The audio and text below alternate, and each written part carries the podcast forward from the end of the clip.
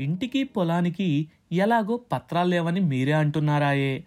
ఉన్న ఒక్క వారసుడు సోమయాజీనే. ఆడపిల్లలు ఎలాగో సర్దుకుంటారు. తల్లిదండ్రులు లేని కుర్రవాడు. ఏదో పత్రం రాసి అతడికి ఇచ్చేస్తే సరిపోతుంది. ఆ మాటకి అక్కడి వారి మీద పిడుగు పడ్డట్టు అయింది. అలా అవుతుందని అతనికి ముందే తెలుసు. దాంతో వాళ్ళు తమ నిర్ణయాల్ని మార్చుకొని వీలైనంత తొందరగా పంపకాలు మొదలు పెడతారని అనుకున్నాడు. అయితే తనకన్నా తెలివైన వారు అక్కడున్నారని అతడు ఊహించలేదు. ఆ తెలివైనది అతడి పెద్దవదిన సోమయాజి పెద్దత్తయ్య. ఏం నాయనా నీ కూతురు భ్రమరాన్ని గాని సోమయాజుడికిచ్చి చేద్దామనుకుంటున్నావా? అంది. అందరూ గొల్లున నవ్వారు. కథ అటువైపు తిరిగేసరికి అతడి నోరు మూతపడింది. సోమయాజి ఇదంతా చూస్తున్నాడు. మనుష్యుల లోపల ఉండే మరో మనుషుల్ని చూస్తున్నాడు. మొదటిసారి వీరేనా తాతయ్య? నువ్వు వస్తుంటే తలుపు పక్కన ఒదిగి ఒదిగి నిలబడిన వారు వీరేనా తాతయ్య నీ ముందు తలెత్తటానికి కూడా భయపడినవారు. అతడికి కాకులు జ్ఞాపకం వచ్చాయి. పిండాన్ని ఛిద్రం చేసి తిన్న కాకులు. తాతయ్య చెప్పిన పద్యం గుర్తొచ్చింది. ఇచ్చోటనే భూములేలు రాజన్యుల అధికార ముద్రికల్ అంతరించే. కృష్ణుడు రవ్వంత స్వార్థపరుడయ్యేసరికి తాతయ్య ఆ రోజు అంత బాధపడ్డాడే. ఈరోజు ఈ తన మనుషుల్ని గమనించి తాతయ్య ఆత్మ ఎంత క్షోభిస్తుందో. ఆయన ఆ రోజు చెప్పిన మాటలు నిజమే. ఆయన తరం తమ్ముళ్ళ కోసం త్యాగం చేసింది. కృష్ణుడి రెండో తరం తన కుటుంబం వరకు వచ్చి యుగసంధిలో ఆగిపోయింది. ఈ మూడో తరం పక్కవాడి ఆస్తి కూడా కబలించాలని ప్రయత్నంలో ఉంది. అతను ఆలోచనల్లో ఉండగానే ఆఖరి అల్లుడు కదిలాడు. సోమయాజిని మాతో పాటు తీసుకుపోతాము అన్నాడు. అక్కడ సూది పడితే వినిపించేటంతట నిశ్శబ్దం వ్యాపించింది. అవును ఎలాగూ వచ్చే ఏడాది అతని చదువు ఇక్కడ అయిపోతుంది. పై చదువుల కోసం ఎలాగో పట్నం పోవాల్సిందే కదా. మాతో వచ్చేస్తాడు. ఇక ఆస్తి అంటారా? అతడు పెద్దయ్యాక చూసుకుందాం అన్నాడు. అత్తగాడు తనంతట తానే ముందుకొచ్చేసరికి అందరూ తాత్కాలికంగా పట్టు సడలించుకున్నారు. రెండో కూతురు కల్పించుకుంది. పండగలకి పబ్బాలకి అందరూ ఇక్కడికి రావచ్చు. పురుళ్ళ ఖర్చు ఎలాగో ప్రతి ఏడాది ఉండనే ఉంటుంది.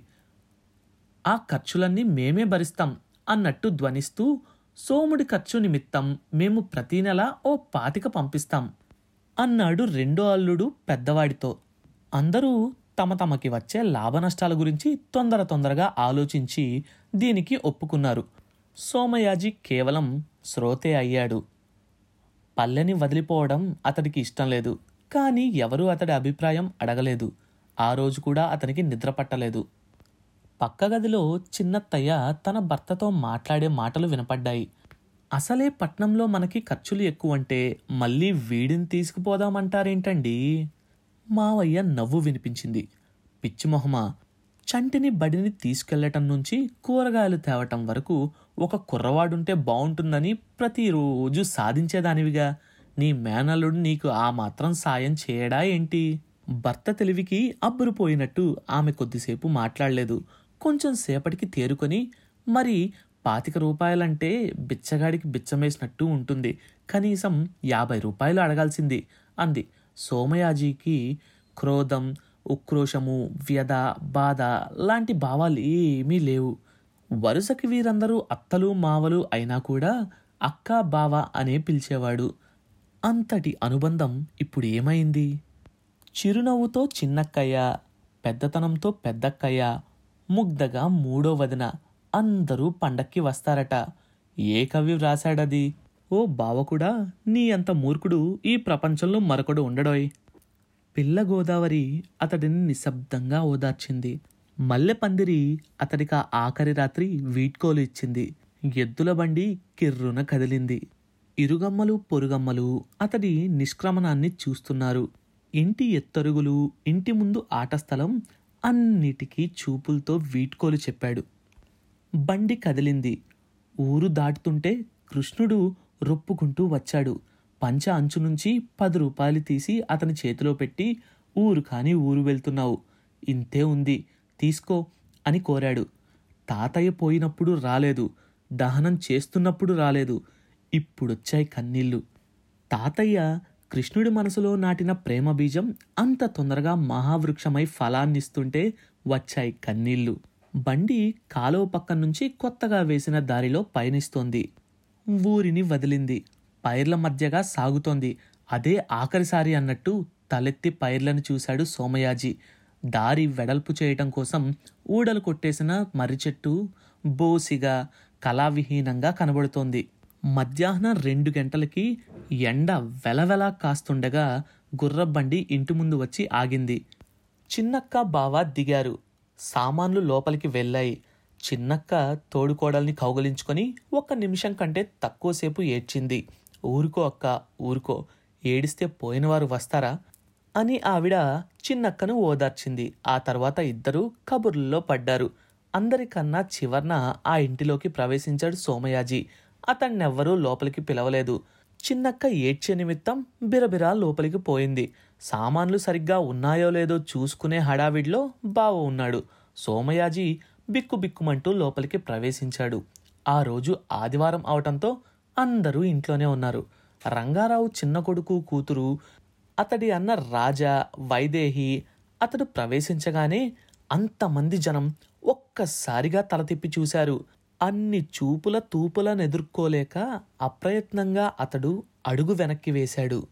రాజా లేస్తూ ఎవరు కావాలి? అని అడిగాడు. మా తమ్ముడు రాజా అంది చిన్నక్కయ్య పరిచయం చేస్తున్నట్టు.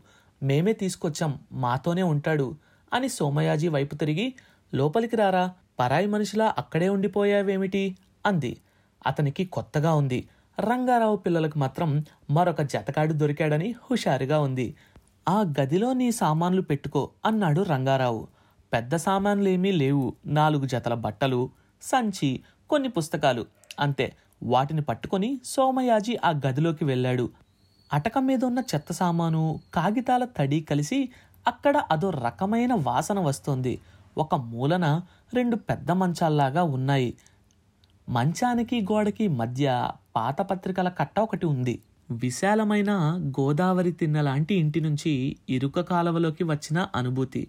అతడితో పాటు ఆ గదిలోకి ప్రవేశించాడు రాజా. నీ పేరేమిట్రా? అని అడిగాడు.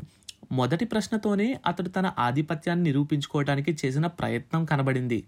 సో సో సోమయాజీ అన్నాడు సోమయాజీ. ఏం చదువుతున్నావు? సోమయాజీ తడబడుతూ చెప్పాడు. ఎక్కడా? అగ్ అగ్రహారం పాఠశాల.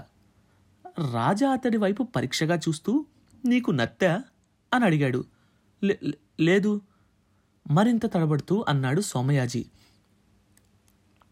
లేకపోవటమేమిటి నీకు నత్తే? ఏది? విశ్వక్షేణుడు అను చూద్దాం. సోమయాజీ మాట్లాడలేదు. అతడి మొహం ఎర్రగా మారింది. అను? అంటూ చిన్న కొడుకు చొక్కా పట్టుకొని గుంజాడు. పిల్లలందరూ తన వైపే చూస్తూ ఉండడంతో సోమయాజీ నోరు తెరిచాడు. మాట తడబడకుండా ఉండటానికి సాయశక్తులా ప్రయత్నించాడు. మనసు మీద అది మరింత ఒత్తిడి పెంచింది. నాలుక నిరాకరించింది. విశ్వక్సేనుడు అన్నాడు. అందరూ గొల్లున నవ్వారు. రాజా పక్క గదిలోకి తొంగి చూస్తూ పిన్ని నీ తమ్ముడికి నత్తోయ్ అని అరిచాడు. ఆ తరువాత సోమయాజీ దాన్ని పోగొట్టుకోవడానికి చాలా ప్రయత్నించాడు. కానీ అది వచ్చిందన్న భావం మానసిక వ్యధికి గురిచేసి మరింత మాట తడబడేట్టు చేసింది. ఆ విధంగా అతడికి శాశ్వతంగా నత్తి వచ్చింది. నదీ ప్రవాహాన హాయిగా ఈదుతున్న చేప కర్మవశాత్తు ఒడ్డున పడితే ఎలా ఉంటుందో అలా ఉంది సోమయాజీ పరిస్థితి. నీరు ఎటువైపు ఉందో తెలియలేదు. ఇసుకలో ఎగిరెగిరి పడుతోంది. గిలగిలా కొట్టుకుంటుంది. ఆ కొత్త వాతావరణంలో సోమయాజీ కూడా అలాగే ఇమడలేక కొట్టుకుంటున్నాడు. అతడు అలాంటి పరిస్థితుల్ని ఎలా ఎదుర్కొన్నాడు? అతని జీవితంలో మరిన్ని మలుపులు రాబోతున్నాయి? తెలుసుకోవాలనుకుంటున్నారా? అయితే నెక్స్ట్ ఎపిసోడ్ కోసం వెయిట్ చేయండి. కొత్త చాప్టర్ ప్రతి మంగళవారం మరియు గురువారం. అండ్ ఈ షోని వినాలంటే గానాలో లేదా యాపిల్ పాడ్కాస్ట్ గూగుల్ పాడ్కాస్ట్ కానీ మరి ఏ ఇతర ప్లాట్ఫామ్లోనైనా సబ్స్క్రైబ్ చేసి నోటిఫికేషన్ టర్న్ ఆన్ చేసుకోండి. నెక్స్ట్ ఎపిసోడ్ రిలీజ్ అయినప్పుడు మీకు అప్డేట్ వస్తుంది.